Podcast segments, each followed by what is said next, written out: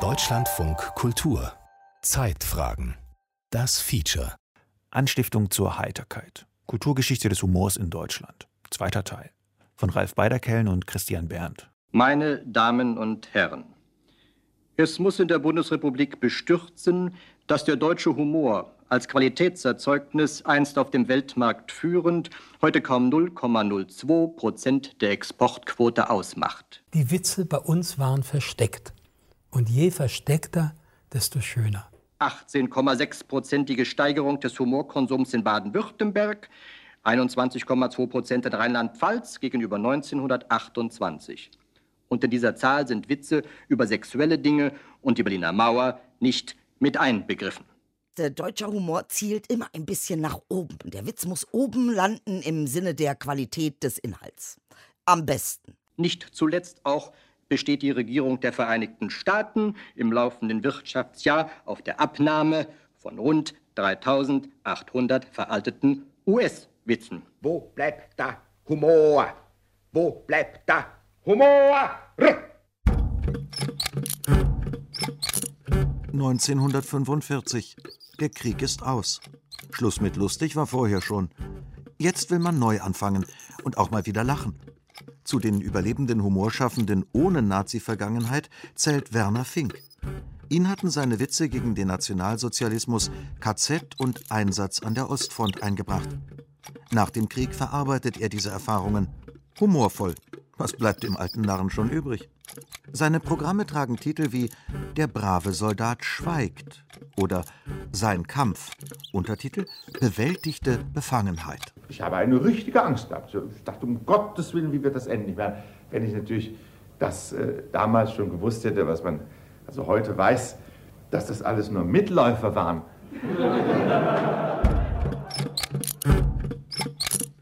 Und dann ist da die nächste Generation. Überleg dir mal, wenn das die Soldaten hören, ja?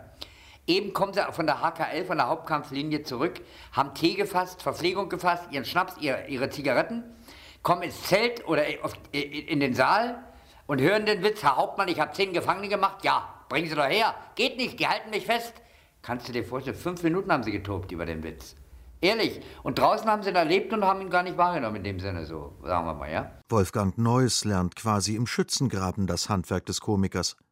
Das erste Kabarettprogramm, an dem er teilnimmt, trägt den bezeichnenden Titel Lachkalorien. So ganz frei ist aber auch der neue Humor nicht. Neuss erzählt einen Witz über die Briten. Die Besatzer drohen mit einem Jahr Gefängnis.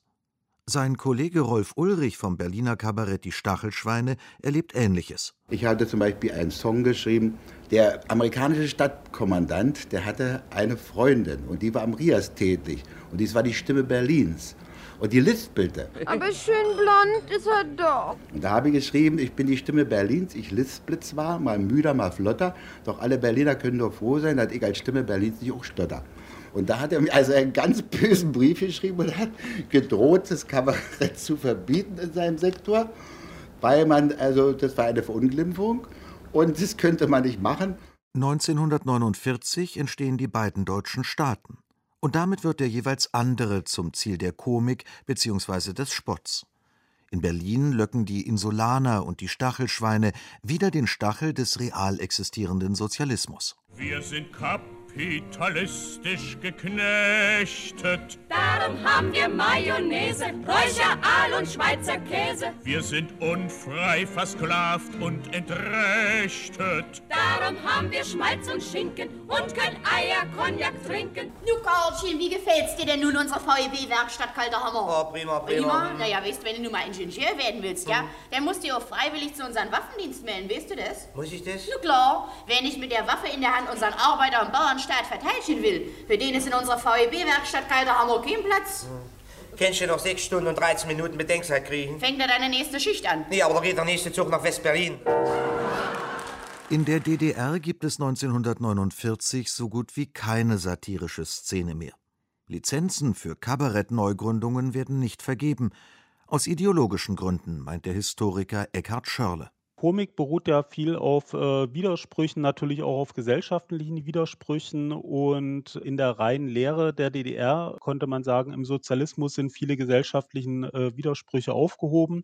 Also hat im Prinzip auch diese Komik keinen Platz mehr. 1953 lassen die wachsenden Zahlen von DDR-Flüchtlingen in den Westen und der Volksaufstand die DDR-Führung zu der Überzeugung gelangen, dass es nützlich sein könnte, Foren einer begrenzten und kontrollierbaren Kritik zuzulassen. Im selben Jahr werden in Ostberlin das Kabarett Distel und ein Jahr später in Leipzig die Pfeffermühle gegründet.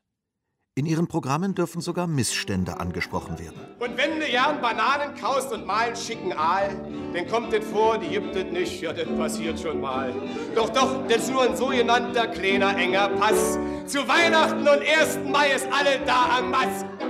Kabarett funktioniert ja aus meiner Sicht nicht, wenn es zu systemkonform operiert. Also es muss ja ein gewisses Maß an Kritik aufweisen, sonst äh, gehen ja die Leute nicht rein. Also dann funktioniert das auch mit der Ventilfunktion nicht. Und damit, so die Kulturwissenschaftlerin Silvia Klötzer, befindet sich das Kabarett der DDR von Anfang an in einer verzwickten Lage. Das war die Gratwanderung, also einerseits erwünscht, andererseits auch kontrolliert und äh, immer misstrauisch beäugt.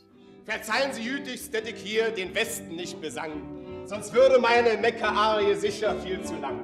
Ich ging durch unseren Sektor nur und kriegte schon Schock. Denn schließlich sitzt der Hemde mir viel näher als der Rock. Es gab in der DDR eine Definition von Satire, die da besagte, wir sind eine scharfe Waffe im Klassenkampf und nehmen lachend Abschied von den Fehlern der Vergangenheit. Erklärt der DDR-Humorschaffende Peter Ensikat 2012 im Gespräch mit Dieter Hildebrand die offizielle Lesart. Uns hat damals einfach vereint, dass wir radikal im Denken sein wollen und dass wir Tabus, die es gab, einfach nicht als Tabu anerkennen. Und früher einte uns ja fast subversiv äh, mit dem Publikum so eine subversive Verschwörung. Meint Wolfgang Schaller, der in den 1970er Jahren gemeinsam mit Ensikat legendäre Kabarettprogramme für die Dresdner Herkuleskeule schreibt.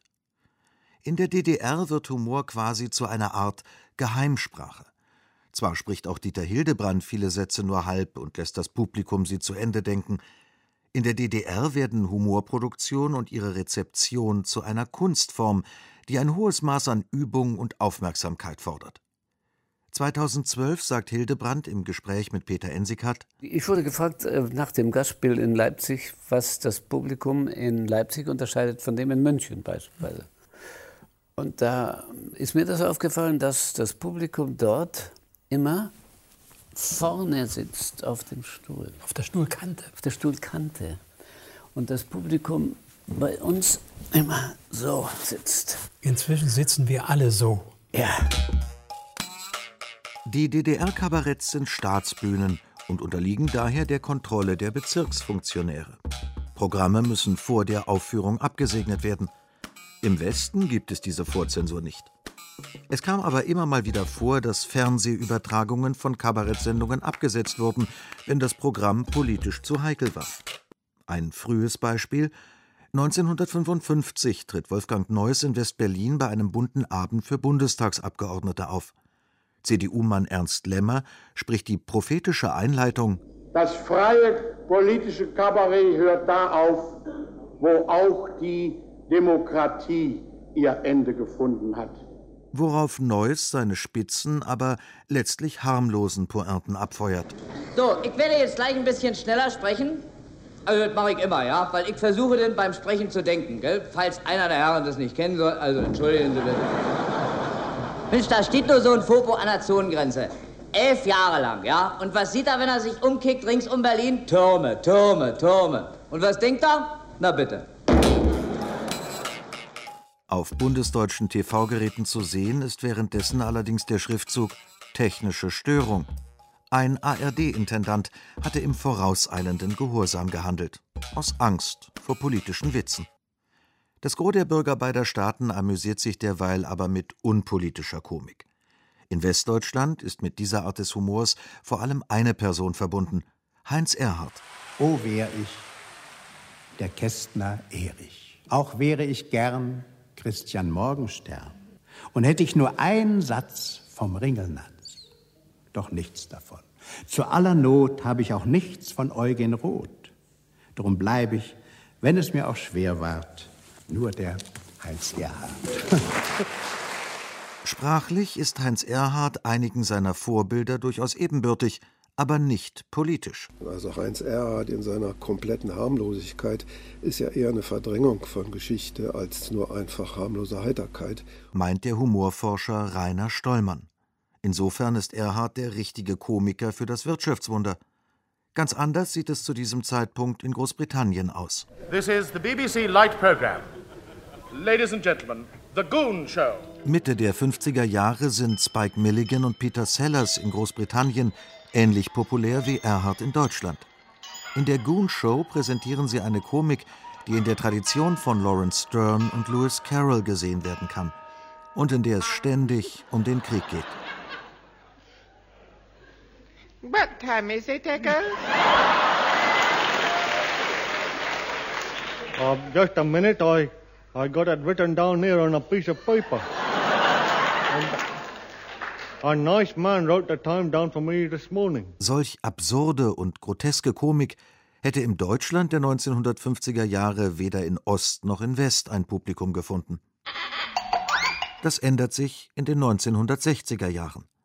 1967 heißt es auch im deutschen Fernsehen And now for something completely different. Meine Damen und Herren, nun zu etwas Ernstem. Der Frauenüberschuss ist in den letzten zehn Jahren zu einem bedrückenden Problem geworden. Da sitzt ein distinguierter Herr in geschmackvollem Anzug in Schwarz-Weiß auf einem Sofa und berichtet todernst von einem Professor Mutzenberger, der ein Verfahren entwickelt habe, mit der man des Frauenproblems Herr werden könne. Herr Professor Mutzenberger, Sie sind mit dem Nobelpreis ausgezeichnet worden für die erste gelungene Umwandlung einer Frau in ein Kaninchen. 1953 glückte es mir, den Kopf einer 40-jährigen Postangestellten auf ein zweijähriges Kaninchen umzusetzen, nicht wahr? Die Dame verrichtete noch jahrelang Schalterdienst, mhm. heiratete dann ein älteres Wildkaninchen und lebt heute nach ihrer Scheidung mhm. äh, zurückgezogen in einer Heidelberger Kleintierhandlung. Natürlich. Wohl manches, was Loriot damals und noch später geleistet hat, ist dem anarchischen Humor nicht so ganz fremd, würde ich meinen. Kommentiert Eckhard Henscheid. 1969 wird er zum Redakteur einer bereits 1962 gegründeten Satirezeitschrift. Ihr Titel Pardon. Deren erstes Titelbild stammt von Loriot.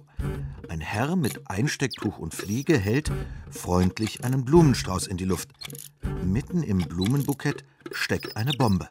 Heute hat eben das Zeitlose und Gemütliche von ihm überdauert, weil es auch äh, heute tatsächlich, ähm, da es ohne namentlichen Bezug und ohne Zeitbezug auskommt, für sich stehend immer noch sehr komisch ist. Aber der war genauso auch ein politischer und ein gesellschaftskritischer Künstler. Urteilt der frühere Chefredakteur des Satiremagazins Titanic, Oliver Maria Schmidt, über Loriot. Randbemerkung: Neben dem politischen, dem harmlosen und dem absurden Humor erlebt auch die Zote in den 1960er Jahren eine Renaissance. Herrenabend-Witzschallplatten mit Titeln wie Damen bitte weghören oder Die Wildsäue finden reißenden Absatz. Auf Ausschnitte wollen wir hier aber verzichten. Freiwillig. Als Eckhard Henscheid zu Pardon stößt, erreicht die Zeitschrift ihre höchste Auflage. Hier zeigt sich die spezielle Melange aus hochpolitisiertem Anspruch und hedonistischem Individualismus, wie sie für die 68er Protagonisten typisch ist. Pardon steht für einen Aufbruch. Nicht unbedingt im Sinne einer Umwälzung der Gesellschaft, das wurde hin und wieder damals auch schon ins Gespräch gebracht, mal ernst, mal weniger ernst. Aber dass formale Neuerungen das Gefühl derer draußen im Lande stützen könnte, dass man sich nicht ganz allein auf dieser seltsamen Welt der 60er, 70er Jahre, also immer noch auch Adenauer Republik, vorkommt und dass da zum Beispiel äh, ein satirisches Organ hilfreich sein könnte. Aus Pardon geht die neue Frankfurter Schule hervor, zu deren Gründern neben Henscheid Bernd Eilert, Effi Bernstein, Chlodwig Poth und Robert Gernhardt zählen.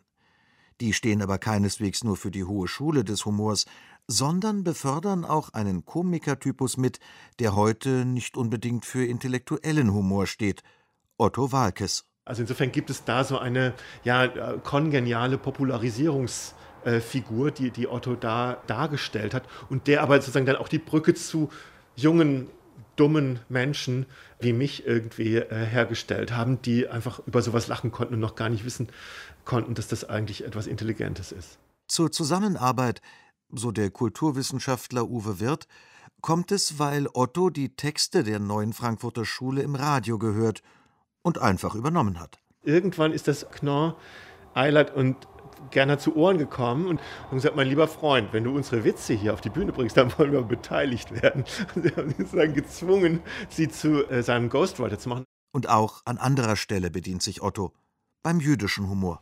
Honeymooning. I was fabulous. You would have adored me. I was on water skis. Weißt du denn nicht mehr? Wir beide im Urlaub.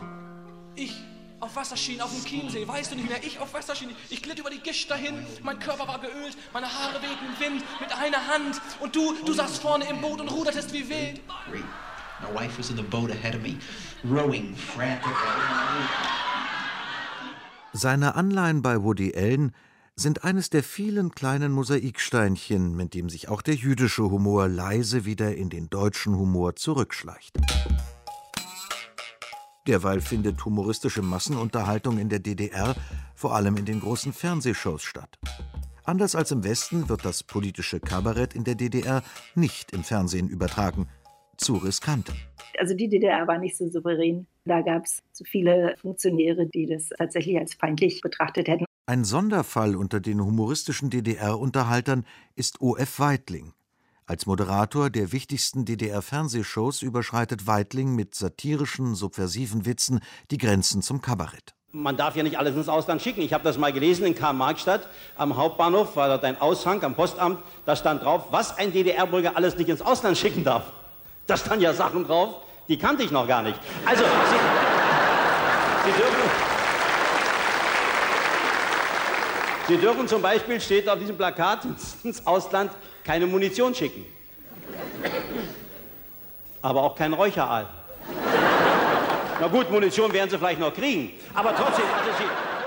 Als er in seiner Moderation zur Eröffnung des neuen Friedrichstadtpalastes in Berlin 1984 im Angesicht der versammelten DDR-Staatsführung kritische Witze macht, wird ihm das zum Verhängnis. Er wird aus dem Verkehr gezogen. Wolfgang Schaller, Autor der Herkuleskeule, erinnert sich. Den kannte ich sehr gut. Der hat bei uns nämlich als Gast, äh, als Konferencier in einem Programm mitgemacht und hat dann die Eröffnung des Friedrichstadtpalastes konferiert. Und das war ja, das war ja sein eigentlicher Tod. Das, das, da genügten ja ein paar harmlose Witzchen, um zum, um zum Staatsfeind zu werden. Ab den 80er Jahren wird mehr möglich, auch in der Herkuleskeule. Also wenn man die heute liest oder, oder sieht, also die sind immer noch von großer Intensität. Also da sprechen die Endjahre der DDR aus diesen Programmen. Also die sind ziemlich äh, dicht an der Atmosphäre dieser Zeit. Die Herkuleskeule macht bis heute Kabarett. Auch eine andere Satireinstitution hat die DDR überlebt. Das Magazin Eulenspiegel, so wie sein Westpendant Titanic, das 1979 gegründet wurde, die alte Bundesrepublik überlebt hat.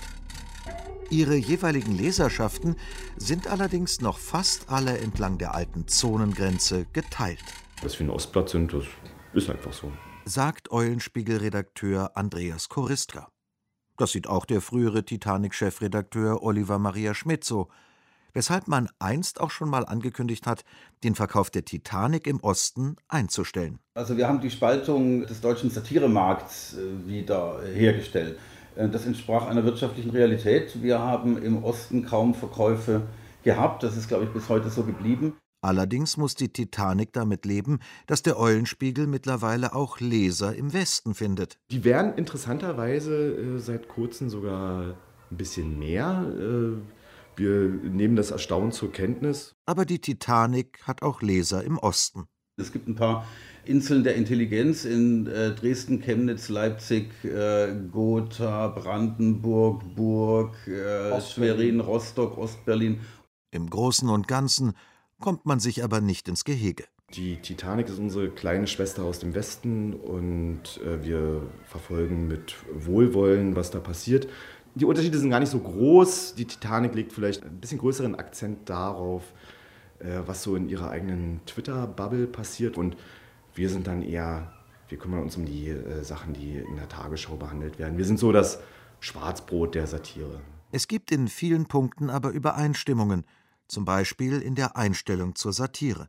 Der einzige Geist, der letztlich Titanic damals zur Gründung brachte und bis heute gehalten hat, ist das klare Ja zum Nein, beziehungsweise das klare Nein zum Ja. Also eine destruktive Grundhaltung für Satire ist ganz gut. Und man teilt auch die Meinung über die Wirkung von Satire. Hat sie jemals dazu geführt, ich weiß nicht, dass die Mehrwertsteuer gesenkt oder ein Krieg verhindert wurde? Es ist, ich, ich glaube, ich würde sagen, es ist sinnlos. Es kommt, fängt ja schon in der Schulzeit an eigentlich. Ne? Also die, die Leute, die lustig sind, die können sich halt äh, meistens nicht anders verteidigen und haben dann halt sowas, äh, entwickeln Witze und es ist dann so eine Art zurückzuschlagen, die aber auch meiner Meinung nach meist verhallt, schon in der Schule.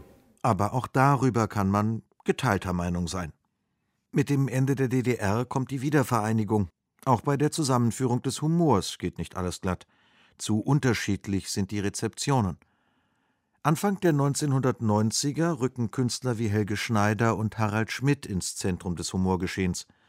Mit seinen schrillen Outfits und seiner Mimik zählt Schneider eher zu den Vertretern der Groteske und des absurden Humors. Harald Schmidt verschiebt die Grenzen des Humors. Er sagt Dinge, die viele Humorschaffende heute so nicht mehr sagen würden. Der war, wenn man so will, Ausdruck einer ins Zynische gewendeten postmodernen Ironie, die zu derzeit sehr gut gewirkt hat, eben auch wiederum als Popularisierung einer äh, intellektuellen Haltung auf die Bühne gebracht wurde, und zwar so, dass es jeder spüren und jeder erleben konnte. Und heute also keine Ahnung, ich sag mal, in Gefolge von 9-11 und vielen anderen Ereignissen sind wir insgesamt sehr viel ernster geworden. Umgekehrt aber auch, und das ist dann wiederum, wenn man so will, die, die entlastende Kehrseite der Medaille sehr viel ausgelassener und es geht sehr viel mehr.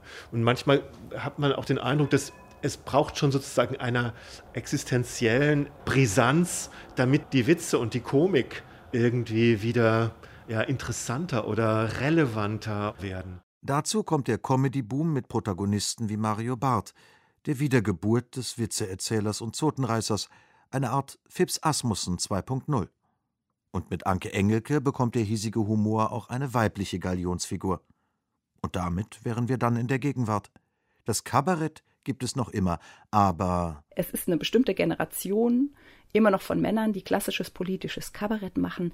Da sind auch Frauen nicht zu finden. In den jüngeren Formaten, Stand-up, Poetry Slam, da kommen jetzt die Frauen nach und nach durch.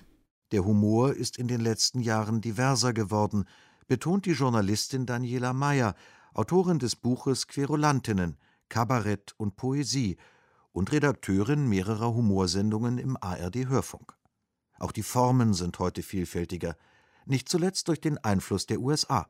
Also was man merkt, ist vor allem in der Stand-up-Szene, dass sich viele versuchen, an den USA zu orientieren. In den USA gibt es ähm, die politischen Comedians, das ist ja ein Begriff, den es bei uns gar nicht so sehr gibt. Äh, Political Comedy, das ist was, was viele gerne betreiben möchten, auch hier weg vom politischen Kabarett, sondern Unterhaltung und Politik in einem. Das soll ja funktionieren. Die ironisch, mitunter verächtliche Pose, mit der Harald Schmidt vom Schreibtisch aus die Zeitgeschehnisse bissig und distanziert kommentiert, ist von der performativen Komik eines Jan Böhmermann oder Martin Sonneborn von der Satirepartei Die Partei abgelöst worden. Man stürzt sich ins Getümmel. Zugleich ist Humor umstrittener denn je. Die Rede ist von Redeverboten und einer Cancel Culture. Davon spricht auch der umstrittene Künstler oder wie er sich selbst im Gespräch bezeichnet, der Influencer Dieter Nuhr. Cancel Culture funktioniert nicht so, dass man nicht mehr sprechen darf. Cancel Culture funktioniert so, dass das, was man gesprochen hat, so etikettiert wird, dass es in bestimmten Kreisen als Zumutung und nicht mehr zu diskutieren wahrgenommen wird. Natürlich habe ich weiter meine Bühne. Ja, andere Leute äh, haben Probleme, Auftritte zu finden. Das ist bei mir nicht der Fall. Und dafür habe ich ja vielleicht auch zu große Verbreitung. Bei mir ist man damit natürlich vorsichtiger. Aber es geht in erster Linie darum, dass Leute durch Etikettierung ausgeschlossen werden aus dem Bereich der zivilisierten Diskussionsteilnehmer und dass man ihre Stimme nicht mehr hören muss. Das ist das Wesentliche, was Cancel Culture heute ausmacht. Konkret nennt Dieter nur die Kabarettistin Lisa Eckhardt, die im Sommer von einer Hamburger Literaturveranstaltung ausgeladen wurde. Titanic-Chefredakteur Moritz Hürtgen sieht da keine Cancel Culture am Werk. Die Leute, die hier in Deutschland, sagen wir mal, als von Cancel Culture bedroht dargestellt werden, das waren ja in den letzten Monaten konkret Menschen wie Lisa Eckhardt oder irgendwelche anderen Comedians noch. Und diese Leute werden, äh, sobald die Debatte sich um sie dreht, hundertmal so oft befragt, schreiben Bestseller und sowas. Das heißt, es wird überhaupt nichts gecancelt, im Gegenteil. Äh, in progressiven Räumen, an Universitäten und wo, da gab es schon immer wahnsinnig viele humorlose Leute, auch im, gerade im linken Milieu. So, und die werden heute, sind die einfach leichter zu finden, weil die halt Social-Media-Kanäle haben. Das macht sie aber überhaupt nicht mächtiger als damals und es werden auch nicht mehr. Und wer damit nicht umgehen kann, der soll dann halt verstummen, aber bitte nicht herumheulen und so tun, als wäre er in seiner Arbeit oder in seiner Möglichkeit, sich frei zu äußern, äh, konkret bedroht, weil damit macht man nur wirklich rechtsradikalen Räume auf. Also das ist eine ganz gefährliche Sache. Über den Fall Lisa Eckert wird kontrovers diskutiert. Sie hatte sich auf der Bühne über die Missbrauchsaffären um Harvey Weinstein und Roman Polanski geäußert. Es ist doch nur gut, wenn wir den Juden jetzt gestatten, ein paar Frauen auszugreifen. Mit Geld ist ja nichts gut zu machen. Ich meine, den Juden Reparationen zu zahlen, das ist wie Didi Mateschitz sein Red Bull auszugeben. Ich glaube, dass nicht verstanden worden ist, mit welchen äh, Mitteln äh, Lisa Eckert arbeitet, nämlich mit denen der Verstörung, der Gegenüberstellung von Klischees. Ähm, sie selber ist eine, ein, ein Bühnenklischee, ihre Rolle, äh, sie spielt eine Rolle auf der Bühne. Dagegen sieht der Medienwissenschaftler Lars Koch ihr Bühnenspiel kritisch wenn äh, Frau Eckert sich dann darauf bezieht, dass sie doch hier eigentlich sozusagen in Form von Rollenprosa eine Kritik an bestimmten Stereotypen vornimmt, dann wäre meine Antwort irgendwie diese Stereotypen, gegen die, sie, gegen die sie vermeintlich anrennt, die gibt es in der Form gar nicht. Und äh, das, was sie tut, ist eben nicht Dekonstruktion, sondern sie nimmt eine Sprechposition willentlich ein, die darauf abzielt, ähm, Ressentiments zu aktualisieren. Also dieses aufklärerische Moment, das sie für sich in Anspruch nimmt, das äh, geht meines Erachtens an der Wirklichkeit und auch an dem Status dieser antisemitischen Ressentiments vorbei, weil da sozusagen gar nichts zu dekonstruieren wäre. Ob man deswegen äh, Lisa Eckert von Literaturfestivals ausladen muss, ist, finde ich, eine ganz andere Frage. Bei der Titanic, die sogar schon von einem Papst verklagt wurde, hat man in Bezug auf das Meinungsklima schon Schlimmeres erlebt. Man durfte noch nie so viel sagen äh, wie heute zu meinen Zeiten, also zu Adenauers Zeiten, da ist noch viel härter zur, zur Widerspruchssache gegangen worden. Es hat die humorlosen Rechthaber und ähm, unberufenen Moralapostel auch immer gegeben, die wird es auch immer geben. Aber dass es irgendwo äh, Sprachverbote und Ausladungsgebote gibt, das halte ich für einen koketten Unsinn. Äh, zum Glück haben wir noch eine relativ freie Presse hier unter der Merkel-Diktatur. Eckhard Henscheid findet, es werde ein bisschen zu sehr auf Political Correctness geachtet und mahnt zur Gelassenheit. An Bestrafungswut, auch an Übelnehmerei und dergleichen, das äh, kam in den letzten Jahren stark zum Durchbruch. Aber ich will es nicht äh, dämonisieren. Äh, also, ähm, dass Satiriker äh, dauernd unterm, mit einem Bein im Grab und unterm Galgen stehen, soweit ist es immer noch nicht. Auch die Kabarettistin Idil Baydar, die Drohschreiben des sogenannten NSU 2.0 erhalten hat, erklärt, man könne auf Kritik auch anders als genervt reagieren ich habe Judenstern gesagt in einer Situation und äh, wurde von Juden darauf hingewiesen, dass Davidstern heißt. Ne? Und äh, dann wird dir erstmal klar, ach, Kacke, stimmt.